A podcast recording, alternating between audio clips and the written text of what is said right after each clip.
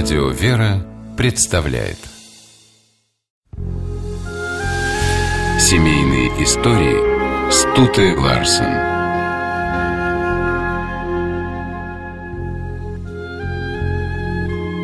Редкой семье выпадает столько испытаний, сколько выпало семье Романовых. Наветы врагов, предательство близких людей, тяжелая болезнь своего ребенка. Не все семьи выдерживают такой натиск судьбы. Но последний российский император Николай II и его супруга Александра Федоровна смело встречали все эти трудности, которые с лихвой выпали на их долю, и хранили верность друг другу до самого конца. Царевич Николай Романов и немецкая принцесса Алиса Гессен-Дармштадтская познакомились, когда ему было 16, а ей 12. Николай влюбился с первого взгляда. Но девочка была слишком юна, чтобы говорить о любви. В следующий раз Николай и Алиса встретились только через пять лет, и их интерес оказался взаимным. Тогда уже достаточно взрослый царевич не постеснялся сразу заговорить о свадьбе. Но ему отказали и собственные родители, и родители невесты. Влюбленные расстроились, но Николай не сдавался. Еще пять лет назад он твердо решил, что Алиса станет его женой, и отступать не желал. Его старания увенчались успехом. Умирающий Александр III наконец-то благословил сына на создание семьи. Изменила свое мнение и королева Виктория, бабушка Алисы. Властная английская императрица познакомилась с избранником внучки и поняла, что из них правда получится замечательная семейная пара, Тут уж до свадьбы было недалеко. Жених и невеста испытывали друг другу нежные и искренние чувства. Это было редкостью в семьях королевских и императорских династий. Браки у них, как правило, совершались по расчету. Поэтому молодая пара производила особенное впечатление, которое успокоило даже противников их свадьбы. Дай бог, чтобы Николай и Алиса жили счастливо, думали родственники, когда молодожены торжественно клялись друг другу в вечной верности. После венчания с Александрой, такое имя Алисе дали после крещения в православной церкви, испытания Николая не закончились. Александр III перед смертью завещал сыну «Укрепляй семью, потому что она – основа всякого государства». Николай исполнял этот завет, и первые годы брака протекли спокойно и счастливо. У супругов родились четыре дочери, но царю нужен был наследник. Когда Александра, наконец, родила мальчика, Николай был на седьмом небе от счастья.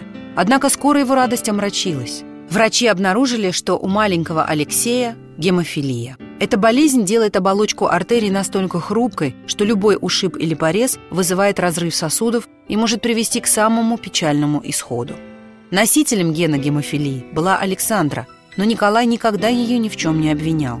Ему и в голову не приходила мысль выбрать другую женщину, чтобы она родила ему здорового наследника. Нарушить святость брака, предать любимого человека это казалось невероятным и Николаю, и Александре.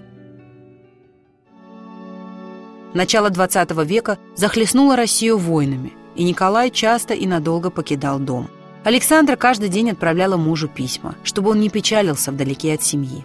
Всего уцелело около 600 писем. Заглянув в любое из них, можно ощутить неземные тепло и любовь, которые согревали Николая и Александру. «Молиться за тебя – моя отрада, когда мы разлучены», не могу привыкнуть даже самый короткий срок быть без тебя в доме, хотя при мне наши пять сокровищ», — писала мужу Александра. Даже спустя 20 лет после свадьбы она ласково называла его «мой мальчик», «мой солнечный свет», а ее дневниковые записи поражают глубиной понимания брака. Когда Николай подписал отречение от трона и отправился в ссылку, верная жена поехала с ним.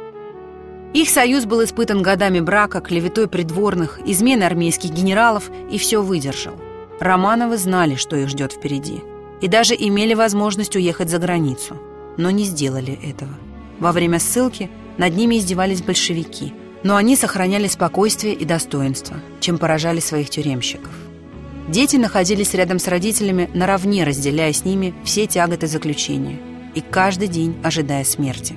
Они не жаловались. В их дневниках того периода можно встретить такие записи «Господи, помоги нам!» Позже в бумагах старшей дочери Романовых, великой княгини Ольги, нашли стихотворение, которое завершалось такими строчками. «А у преддверия могилы Вдохни в уста твоих рабов нечеловеческие силы молиться кротко за врагов. Рука об руку Николай и Александра с детьми встретили свою гибель под Екатеринбургом. В 2000 году их прославили в лике святых православной церкви. На иконах Романовых чаще всего изображают вместе, всей семьей. Много лет назад, в день свадьбы, императрица Александра Федоровна написала в дневнике «Когда эта жизнь закончится, мы встретимся вновь, в другом мире, и останемся вместе навечно. И ее мечта сбылась. Семейные истории –